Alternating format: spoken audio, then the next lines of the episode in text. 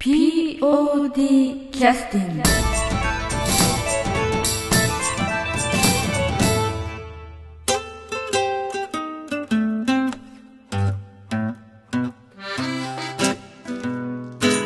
えーそれでは劇団 POD ポッドキャスティングを始めさせていただきます、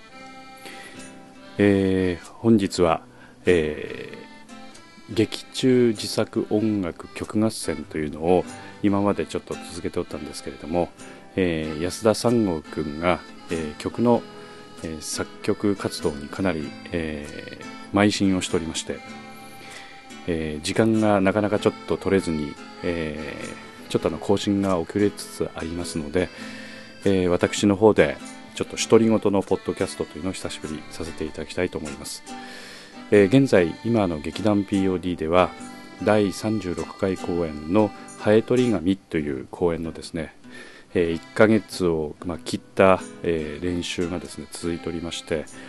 えー役者の皆さんとかスタッフの皆さんもですねほとんどそちらの方に今集中している状況です。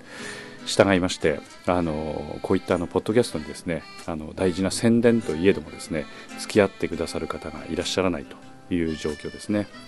あとあの今あの代表の東が、えー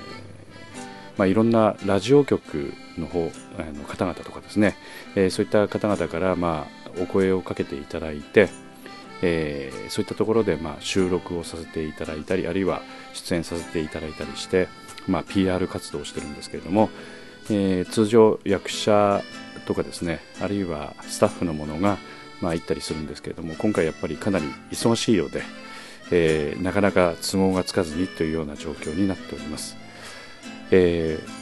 改めまして、えー劇団 POD の、えー記録係の安田と申します、えー今後ともよろしくお願いいたします、えー235回目の、まあ、放送になりますけれども、えー改めてちょっとあの初めて自己紹介をさせていただいたという低たらくでございまして、えーまあ、なぜこのようなことになったかと、えーちょっと自己紹介しようかなと思ったのかと言いますと、えー先日あの、えーリト、えーヒデのリトルラジオさんという、えー岐阜県の方の、まあ、ホームページにもリンク貼らせていただいておりますけれどもそちらの、えーラジオのですね、えー放送ですね、まああのえーポッドキャストの放送ですとかユーストリームの放送をされている、えー番組ですけれどもそちらのメインパーソナリティのヒデさんの方にですねちょっとあの、まあ、毎回ちょっとあの楽しみもありまして、えー投稿などをさせていただいてまして丁寧にあのメールを読んでくださるもんですから調子に乗っていろいろメールをお送りしてるんですけどもそちらの方でいろいろちょっとあのポッドキャストの方のですね構成とかそういうそのようなことに関してかなりやっぱりうまくされていらっしゃるのでいろいろちょっとまあアドバイス等をお聞きしておりましたけれどもまああのまあなんと言いますかこういったあのお話をさせていただく人間のある程度まあお話なんかも少しさせていただくと、まあ、リスナーの皆さんの方の興味もですね非常に、え得ることになるのかなというふうなアドバイスとかもいただきまして、まあ、まあ無理に、え自己紹介を今までしてなかったということでもあのないんですけれどもあの、まあ、そうですね。分かりやすい例えを言いますと、えーまあ、仮面ライダーのですねあのショッカーの狩猟でしょうか。あるいは、えーなんて言いますかね、えーガッチャマンで言いますと、えーベルクカッツェの、まあ、上の位の、まあ、相当でしょうかね。なんかそういうものがおりましたけども要するに顔が出ずに声だけが出てるっていうまあそういったような立場でもいいのかなと思って、まあ、出てくださる方の、えーパーソナリティを引き出すためにも、まあ、あまり出しゃばらない方がいいのかなと思ったりもしておりましたので、まああのあまり自己紹介をしてこなかったんですけどまあまああの興味のあられる方がいらっしゃいましたらこういう人間がやってるんだなと思って徐々にご理解いただければいいかなというふうに考えてます。えっ、とまああのまあ、そういうことで、えーおいおいまたそういったお話もさせさせていただきたいなと思っておりますがまずあの、えー、と今回は、えーまあ、独り言せっかくの独り言ですので、えー私から見た、劇団 POD 第36回公演の「ハエトリ紙」っていうことを、まあ、少しお話をさせていただきたいなと思ってます。えー、今回あの第36回公演の「ハエトリ紙」っていう芝居をさせていただくんですけども、まあ、あのリスナーの皆さんの中には、えー、と私どものような、まあ、アマチュア劇団の、えー、芝居をご覧になったことがないようなそういった方々もかなりいらっしゃるんじゃないかなと思うんですね。えー、実際はですねどのような会場でやってるかと言いますとあのそうですねあの大体席数でいうと300席から、えー、500席ぐらいの席数ですね。えー、まあ、シートの、えー、列からいうとどれぐらいでしょうかね、まあ、10列、20列ぐらいが、まあ、ずっとこう、えー、ありまして、まあ、あの30席ぐらいが横に並ぶっていうそんな感じでしょうかね。だから横幅がそそこそこあって奥行きもまあそこそこはあるんだけれども一番後ろの席に座ってもなんとかまあ目のいい方だったら役者の顔が、まあ、表情がそれなりに読み取れるというそのような距離でしょうかね。そういった距離の、まあ、舞台でさせていただいております。でやっております、まあ、芝居につきましてもまあ、いろんな芝居がありますしいろんなアマチュア劇団さんがありますけれども劇団 POD の場合は、えー、まあ、脚本を書く団員がいませんので、まあ、基本的にはプロの、えー、脚本の、えー、まあ、出来合いの脚本といいますかプロでの方がまあお作りになったような脚本を、えー、実際にまあ劇団員がまあ生で見たりあるいはまあ、脚本を読ませていただいたりしてあこの脚本やりたいなということで、まあ、ある程度台本選びっていうところから始まりましてそれから、まあ、プロの、えー、作家の方々にですね上演許可というのをいただきまして、えーまあ、それぞれあの違いますけれども、えー、そこそこのお金をですね、まあ、納めさせていただいてそれでまあ上演をさせていただくとこういうスタイルになってるんですね。だからあの脚本については、えー、いわゆるその興行というそういったところの中でそこそこあのやはりこうなんていうか評価をしてくださった世の中にちゃんとこうまあ認めてくださったような内容ですので、まあ、レベル的には非常に、えー、高いものになると思いますしご覧になっていただくお客様が、まあ、お越しになっても、えー、なかなか面白いねっておっしゃってくださるような、まあ、そういった芝居をですね選んでいるという感じですね。まあ、あの芝居の中にもいろんな芝居がありますので例えばその、えー、いわゆる芝居のことをものすごくまあ芝居好きの方々についてはキャパが非常に広いもんですから芝居好きの方々が、えーまあ、選ぶ脚本としては、えー、そうですね不条理劇みたいな形でですね、えー、実際に、まあえー、主人公がまあいて、まあ、そういった人たちの、まあ、主人公を中心に波乱万丈なドラマが、まあ、見てる人の共感を得ながら進むっていうことではなくてどちらかというと、まあ、見てる人のリズムがこうプツッと切れてしまったりとかですねあこの人どうなったのみたいな感じになったりとかあるいはそのハッピーエンドというかそういった形ではなくて非常になんていうか見てる人のまあ、見なきゃよかったと思うくらいのですね結末で終わるような芝居とか、まあ、いろんな芝居がありますけれども、まあ、劇団 POD の場合はどうしてもその、えー、まあ、劇団としてのですねあの個人個人もそうなんですけれども、まあ、お客様の批判に耐えられないという か、まあ、そういったところもありますので、まあ、どちらかと言いますとその、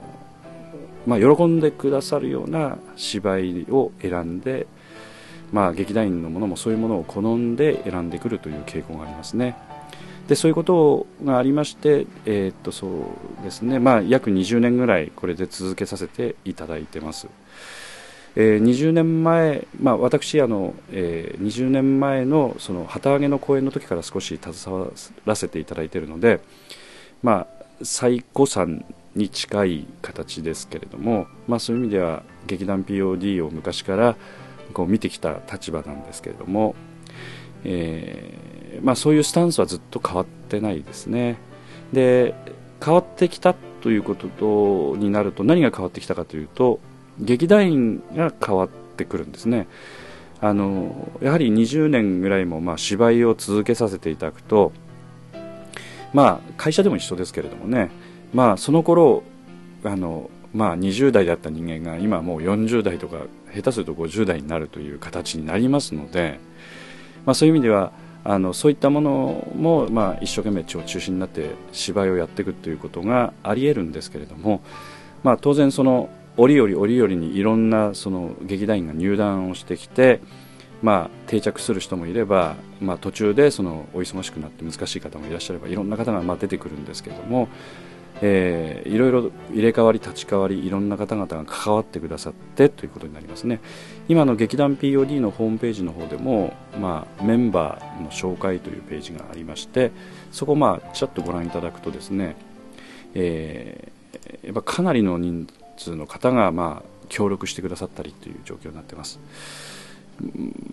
まあそういう意味ではそうですねそのえー、10年前あるいは20年前にご覧になった方が今の POD もご覧になっていただくことも当然あるんですけれどもいやメンバー変わったねっていうふうによく言ってくださいますし、えー、なんて言いますかそのなんて言いますか元のその、えー、昔のメンバーなんかこう出てると懐かしいねって言ってそれなりの味が出てきたねとかねそういうことをまあおっしゃっていただいたりしてます。あとあの、まあ、役者の方ですけれども、まあ、劇団 POD の場合はそのまあ、芝居に関してはその全くやったことのない経験のない方々もかなりの割合いますので、まあ、実際に芝居に関してその特殊な訓練を受けるっていうわけでもなし何かライセンスを持つというわけでもなし、まあ、いきなりまあ練習をしてまあ舞台に上がるっていう感じになるわけですね。あのまあ、この前もヒデのリトルラジオさんでもあのラジオ人格っていうことをねおっしゃってましたけどもそういうこういったまあ、素人の人間でもこうラジオの収録とかそういったことをさせていただきますと普段とはまた違う面がこうポッと出てきたりしてそれをまあそうして称してラジオ人格ということをまあおっしゃってたと思いますけれどもまあ実はあの芝居の方でもですねそういったあの演劇人格といいますか芝居人格っていうのがありましてあのまあ普段その会社でまあ仕事をしてる時はもう全くそんな雰囲気を感じないんだけども、まあ、今度芝居やりましてっていうようなでチラシなんかを渡しさせていただくとするとえっ？ってねそういうふうにおっしゃってくださってなその芝居な何やってんの？みたいな非常に驚かれるケースが多いというふうに劇団員の方からも聞いてますけれどもまあ実際舞台立つとやっぱ別人に見えたりとかねそういうふうになりますね、まあ、非常にそういう意味ではあのまあなんて言いますかね、えー芝居人格というかそういったものも、まあ、あのできちゃうって言いますかね。訓練なのか何か分かりませんけど人間にはそういうものがもしかしたらあるのかもしれません。で今回はあの36回公演ということで「ハエ取り紙」という芝居やりますけど、まあ、いろんな芝居 POD でやってますが今回は、えー、ホームドラマって言いますかね。実際にその、えー、山田家というその家のまあまあ、中をですね、まあ、舞台としてやらせていただく芝居です。だからそのなんて言いますか極端に何かその次元が変わったりとかこういろいろこうアドベンチャー的なですねそういった演出とかですね音楽がドーンとなってもう盾が始まってアクション満載みたいなそういったあの雰囲気とは全く違う芝居です。あの練習をですねあの、まあ、1回だけですけれどもまあ、見に行ってきたんですね、えー、私あの現在住んでるところが、まあ、芝居を、えー、の練習をしているところから約150キロぐらい離れておりますので、まあ、なかなか練習の方も見に行けなかったりしておりますけれどもあのそういった、まあ、芝居の練習をしている会場にちょっと行ってきましたけどものすごくその何て言いますか、えー、テンポがあってそれでいて何て言いますか一人一人のもう家族のキャラクターが浮き出てくるようなそういった芝居です。だから見に来てくださった方は、まあ、あの前あの演出やってるねあの前のポッドキャストでも、えー、お話ししておりましたけど竹花智美ちゃんもお話ししてましたけども、まあ、見てる人たちがあここういうのあるよねっていうあるあるあるっていうようなキャラクターがポンポンこう出てきてそういった人たちがこう絡んで会話をしていくっていう感じですね。で実際のまあそういった人たちがただ会話してるだけでは当然面白くないので、えー、まあ、いろんなドラマが展開されるんですけれども、まあ、実際にこのドラマの、まあ、簡単なあらすじといいますかそういったことを少しお話をさせていただきます、まあ、その前に、えー、ちょっとまあお話も15分を過ぎましたので、えー、休憩の曲を入れさせていただきます。えーとまあ、劇団 POD ではね曲合戦ということで、まあ、何回かちょっとさせていただいておりますけれどもその中でもまあちょっと触れさせて当然いただいておりますが劇団 POD ではえー、劇中音楽というのを安田三郷君が、えー、オリジナルで作ってくれてまして、まあ、そのオリジナルで作ってくれてる音楽を、まあ、こういったポッドキャストの方で、まあ、オリジナル音楽ですから、まあ、著作権がこちらにあるということもありまして正々堂々とですね、えー、かけさせていただくということで、まあ、ラジオの中で入れさせていただいております。えー、っとそれではですねちょっとあのリクエストがなかった曲を少しお話、えー、入れさせていただこうかなと思いますけれども、えーと、どの曲がいいんですかね？うん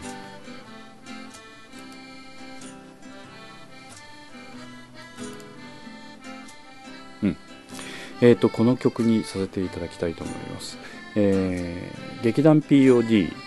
第、えー、34回公演、えー、少年ラジオ。これはあの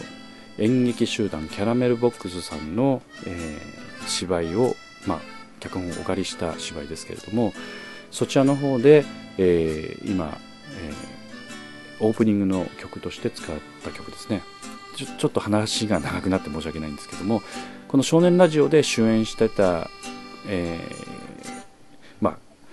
青年といいますかね、えーまあ、男の子がですね寺西一馬君なんですけれども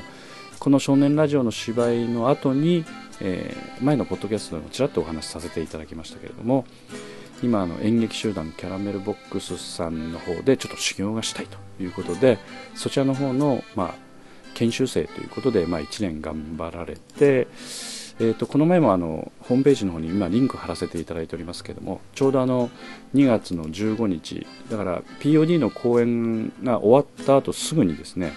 えー、東京の方で公演が控えてらっしゃる旋風計画アネモイプログラムという劇団に今参加をして東京の方で頑張ってらっしゃいますね、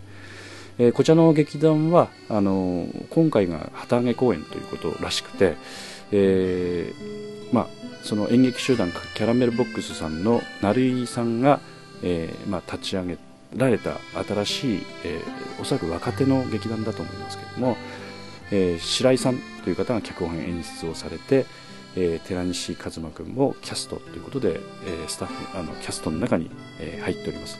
またあの東京の方で、まあ、お芝居ちょっと見てみようかなという方もしいらっしゃいましたら旋風計画アネモイプログラムの方もですねぜひご覧ください劇団 POD の、えー、ホームページの方にリンクを貼らせていただいておりますのでぜひそちらの方をご確認いただければと思います、えー、それではちょっと前置きが長くなりましたであともう一つ、えー、とついでにえー、とその曲を聴く前にお話ししたいことは一つだけあるんですね。これは何かと言いますと、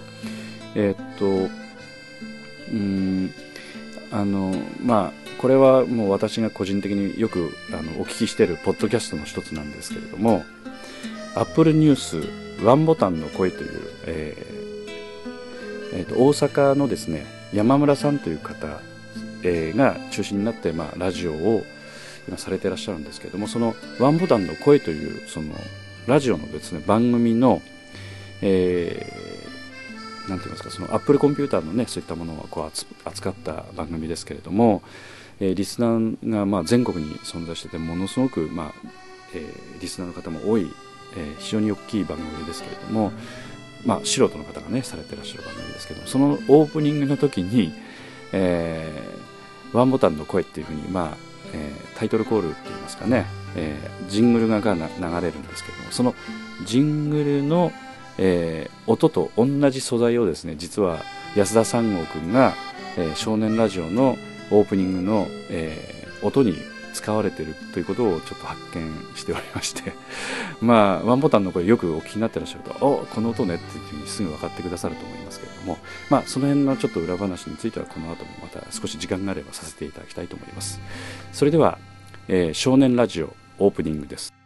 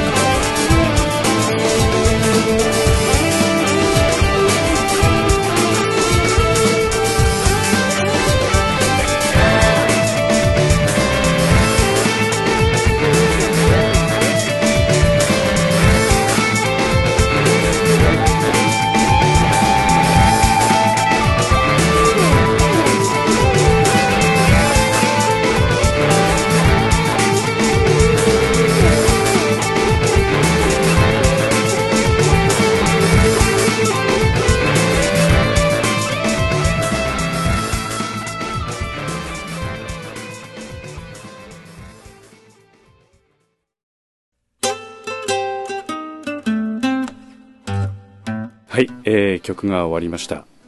えー、お気づきの方はいらっしゃったかですかね。えー、っと少年ラジオというあのこの物語自体はそのまあラジオという実は男の子が主人公で、まあ、実際にこうラジオっていうかそういったものもまあ劇中には出てくるんです、まあえー、大正末期の、えー、中期末期ですかね。それぐらいのまあ舞台の時代なのでラジオっていうのは非常にそういう意味では高級品でしたしというような、まあえー、お話なんですね。でその時に、まあえー、安田おそらく三悟君の方はえー、いわゆるその音楽制作については Mac を使っててその Mac で音楽制作しようと思うと通常でしたらその、えー、と今私もポッドキャストで録音してるのが、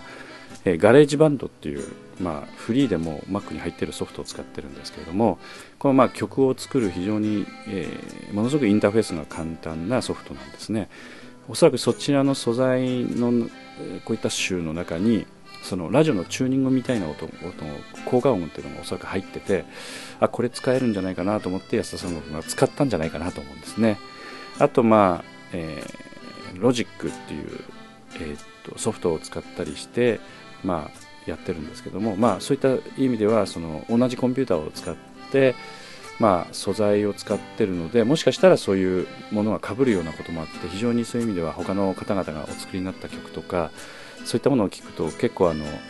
えー、共通点といいますかねそういったものも感じられて非常に楽しいことも中にはあるなと思って最近感じてます。はいえー、それからそれではですね、えー、36回公演の「ハエトリ紙の」まあ、あらすじといいますかストーリーの方をお話をさせていただきたいと思います。えー、ストーリーは、え、まあその山田家という、まあ、家の方にですねあのまあ普段はまあバラバラに住んでる、え、長男のですね、えー、長男。それからまあ名前を言ったらちょっと分かりにくいと思うんで 長男と言ってきますね。長男。それから、えー、それからその長女。それから次女。三女と。あと末っ子の次男ということで、まあ、兄弟が12345人兄弟ということででそれにまあえー、両親が住んでると。で5人兄弟のうちの長男が婿養子に行っててまあ行かず行かずご家ということでまあ、えー、ちょっとまあ少し年をいってる長女ですね。それから、えー、一人暮らしを宣言して、まあ、家を出てる次女。それから結婚して、まあ、家を出てる三女と。それから末っ子の次男が、まあ、家にいてということで長女と次男が今家にいると。で両親がまあハワイ旅行に行くということで、まあ、お見送りを兼ねてというかねそういうことでちょっとまあ兄弟集まってお見送りしようかなということでまあ集まったんでしょうね。でまあ出発の夜に、えー、まあ宴会をまあしてるというそういったところからまあ、えー、話が始まっていくというような、えー、話ですね。で実際あのまあこちらのあらすじの方にも書いてありますけれども、えー、出発した後から、まあえー、物語が始まるんですね。で実際にまあ、えー、旅行先の、まあ、父親の方から、えー、連絡が入ってお母さんの方がですね盲腸で入院したんだということで、えーまあ、手術が終わったというふうな連絡が入ってまああよかったよかった。まあまあ行中の幸いだったねということで旅行先で大変だったよねみたいな感じの話をしてるんだけれども、えー、翌朝ですね皆さんあの、まあ、兄弟たちがまあ酔っ払って寝た朝聞き慣れた声に起こされる兄弟たちそこにはっていうところで、まあ、あらすじが思ってるんでね。だからちょっとあの不思議な話でもあるんですね。この後はえー、っとどちらかというと演劇的な展開といいますかいわゆる映画的な展開といいますかそういったことになってくるということですね。でその出来事がきっかけで、えー、それぞれあの兄弟が抱えているようないろんな問題なんかが、まあ、出てきて、えー、いろんな、まあ、反省というのを見つめ直すきっかけになって、まあ、劇の終わりではですねおそらくですけれども新しい一歩をそれぞれ踏み出していくんだっていうふうなえー、心が心がですね、ちょっとあのあったかくなるようなそういったあのコメディの話ということです。えー、っとまあ口で面白さを伝えるっていうのはまあねあの伝えられたらまあ芝居する必要がないのであれですね。でそれからあのキャストの方を簡単に紹介しておきますと、えキャストの方は、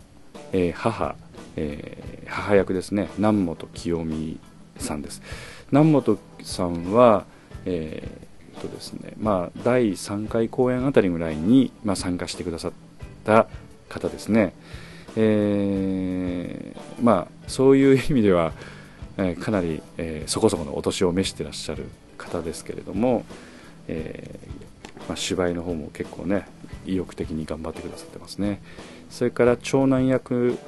は長森栄一君です。確か長森栄一君は友達に誘われて、えー、劇団にまあ顔を出して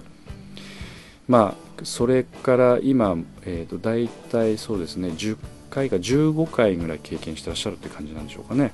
もうちょっと後かもしれない。20回公演か18回公演ぐらいからまあ顔を出してくださってたかもしれませんね、えー、まあ、そろそろ10年ちょっと10年ぐらいになるのかなという。でもね友達に誘われてずっとあの残ってるっていうのもまた不思議な話ですね。それから長女の竹花智美ちゃんは、えー、確かまあ10回公演あたりぐらいからですかね。8回公演とかそれぐらいに高校生の時に、まあ、来てくれてたんですけども、まあ、高校生の面影があるというと嘘になりますので、えー、まあ、そこそこの、まあ、年輪を重ねられてということで今回まあ演出もしてくださって、まあ、意外だったんですけどもね初演出ということで、まあ、試行錯誤しながら今一番こうなんて言いますかプレッシャーを感じてるんじゃないかなと思います。また、ともみちゃんこれね、聞いてたらまた何かありましたらまた連絡いただければと思います。えーと、それから次女の、えー、村田幸子さんですね。村田さんは、え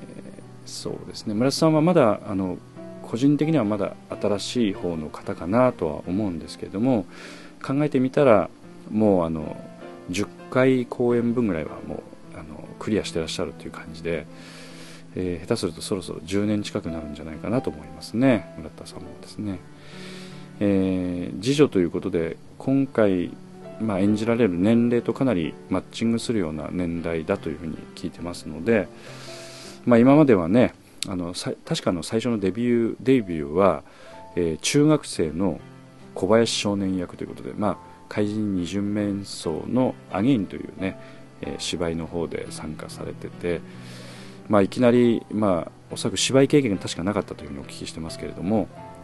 えー、小林少年役をやって、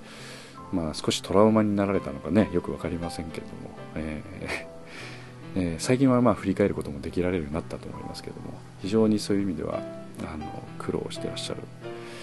んじゃないですかね、えー、楽しんであの劇団生活もエンジョイしてらっしゃると思います。それからえー、三女役の中川香織ちゃんですね。中川香織ちゃんも先ほどの竹花智美ちゃんと村田幸子さんのちょっと間ぐらいになりますかね、えー、かなり長く、えー、POD の方に来てらっしゃって、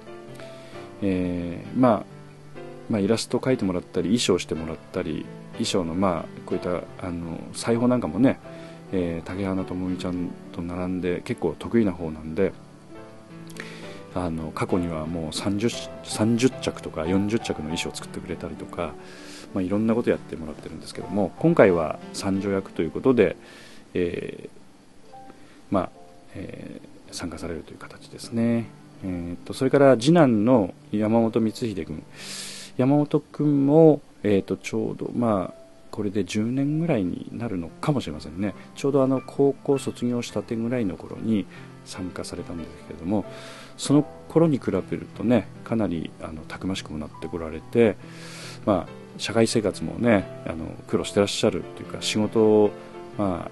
みんなそうですけれどもかなりやっぱり遅くまでやってるのでそういったのを並行しながら芝居をやってるということに関してはかなり根性もついてきてらっしゃるんじゃないかなと思いますけれども、えー、次男、まあ、ちょうど年代的には同じぐらいの役というふうに聞いてます。それから三女の夫ということです先ほどの三女の中川香織ちゃんの夫役ということで森山和則君ですね。森山君も確か友達に連れてこられて、えーまあ、16回公演前ぐらい20回公演ぐらいからまあ参加してくださってるんでしょうかね、えー、森山君も芝居は全くされたこともないんだけど芝居をずっと続けてるっていう感じでね不思議なまた縁で参加してくださってます、まあ、こういったキャストで、えー、やらさせていただきますけども最後にちょっとね、えー、せっかくですのでその練習の状況というか、えー、まあ芝居とか、まあ、劇団に参加されたことのない方っていうのは全くイメージがつかないと思いますけれども劇団 POD の方はだいたい毎週確かの火曜日の8時から、まあ、練習をやってます、えー、1週間に1遍ぐらいでね、まあ、年に2回公演させていただくんですから6ヶ月でまあ1回公演をまあ仕上げていくという感じですね。でもあの、まあ、大体次の脚本が決まって活動するまで下手すると1ヶ月空いたりあるいはまあ半月空いたりぐらいの感じなので賞味まあ6ヶ月半年はもう完全にはないとえいう形の中でスタートするということで実際にその練習会場で練習をみっちりするっていうのは物理的に不可能なんですね。だから、えー、結局は脚本を覚えてきたりとかそれから自分なりの個人練習というのを日頃家とかですね、え、個人的にやってないと練習の時に合わせて練習ができなくなるんですねだから大変だと思いますね。あのまあ普段例えば通勤あの北陸の方で、まあ、富山なんで、えー、大体通勤ということになると電車を使わずに、まあ、車を使うケースがほとんどなんですけれども車の中で、まあ、ブツブツブツブツブツずっとセリフを言ってたりとかですね。あるいはその CD とかそういったものにあの流れをこう吹き込んでそれに合わせてまあ練習をしたりとかえー、そういったことが結構やっぱ積み重ねとして、まあえー、毎日やってるというふうなことは聞いてます。逆に言うとそれをやらないと練習場に行っても、まあ、ずっとそのなんていうか台本を見ながらえー、なんて言いますか頭にも入ってない脚本を読みながら練習というのはもうまず不可能なのであのできるだけそういうものをこう覚えて話しながらリズムをつかんでということを増しながら練習をしていくというそういう感じですね。まあ、そういったことを、まあ、アマチュア劇団というのはそういった大きいその時間との壁といいますかね戦いでやってるということですねここに参加していただいている、まあ、キャストの中でも、まあ、既婚者っていうのが、まあ、3人いてあの女性はですね女性のうちの、えー、4人のうちの、まあ、村田幸子さんだけが、まあえー、まだお若いんで独身ですけれども、まあえー、その他の方々についてはまあ、結婚されてて結局、まあ、家庭の、えー、主婦でお子さんもいらっしゃってということで、まあ、家の世話もあのお子さんの世話もしなくちゃいけないとかっていうことにもなりますしあと、まあえー、男性についてもみんな仕事を、まあ、他にちゃんと持ってやってますので練習場に大体その週1回の練習にすら来れないというケースも当然あり得るわけですね。だそうなるとあのいつ練習していつ仕上げるのっていう恐ろしい、まあ、その時間との戦いといいますかね。そういったことになるわけです、まあ、あえてそういったことっていうのはあの表に出してまあなんて言いますかね。あのトラブル自慢といいますかそういったことをするわけでもないので、まあ、普段あのなんて言いますか、えー、まあ、芝居に見に来られた方っていうのはまあ、知る由もないような世界ですけども実際アマチュアで芝居をするということは、まあ、そういうことなんですね。でもその、まあ、実際にその公演の緊張感ですとかお客様の方の温かい反応ですとかですねあるいはその達成感とかですねそういったものっていうのはこう総合して何とも言えない味わいがやっぱそれぞれにあってまあ大変だったけど次回もやってみようかなっていうふうなことにつながってくるんではないかなと思うんですね。はい、それではまあちょっと長くなりましたので、えー、この辺で終わらせていただきます。最後にあの、えー、簡単にチケットの取り扱いですとか、まあ、会場のご説明だけをさせていただきます。えー、チケットの取り扱いにつきましては劇団 POD のホームページの中にえー、トップページの方にですねハエ取り紙のチラシの小さいまあ写真が載っておりますのでそちらをクリックいただきますと、えー、チケットの取扱所ということで案内が載せてあります。まあえー、あとはの会場ですけれども高岡市障害学習センター通称でウィングウィング高岡というところで4階にホールがありますそちらの大ホールの方で行いますあの椅子席はあのなんかスロープになっておりまして実際に舞台をまあ見下ろすって言いますかね。非常にそういう意味では見やすくてお座りになるお席の方もですねクッションもしっかりしている非常にいい綺麗なあの会場ですのでゆったりとご覧になっていただけるような会場ではないかなと思います、えー、場所はあの JR の高岡駅の前に本当に前です。でその、まあ、横にですね、えー、市の、えー、市営高岡の中央駐車場というのがありまして、まあ、有料駐車場ですけれども、えー、もしお車でいらっしゃる方はそちらの方にお止めをいただいて会場に入っていただきます。で中で、えー、そのチケットのちょっと割引も多少効きますので、えー、ある機会を通してくださると割引の手続きができますので、まあ、当日会場でそ詳しいことはお聞きになってください。それから、まあ、JR 高岡駅前ですので、えー、公共の交通機関ということで JR に乗ってお越しいただくとかですねあるいはあの市電の万葉線というのが、えー、高岡駅まで参りますので万葉線に乗ってお越しいただくというようなことで会場をお越しいただいても結構かと思います。えー、それでは、えー、今後もポッドキャストを続けさせていただきたいと思いますが、えー、POD のポッドキャストの方では、え今まであんまりあのリスナーさんの反応もちょっと、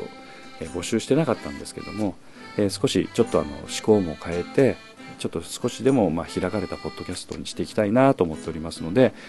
え皆さんのあのご感想ですとかご質問ですとかいろんな、まあ、何でも結構ですので、えー、メールをお待ちしております。メールの方のアドレスは、えー、マスターアットマーク pod-world.com の方までお願いをいたします、えー、マスター master アットマーク pod ハイフンワールドワールドは world.com ですね。こちらの方までお願いをいたします。え POD のホームページは、え劇団 POD というふうに、え検索をかけてくださると一番上にヒットいたしますので、えそちらの方からお越しいただいてホームページの方もぜひご覧ください、えブログの方についても、まあ、練習風景とかいろいろ載せてありますのでそちらもご覧いただければというふうに思います、えそれでは劇団 POD ポッドキャスティング、えー、そろそろ終了の時間とさせていただきます。それでは次回までよろしくお願いをいたします。失礼いたします。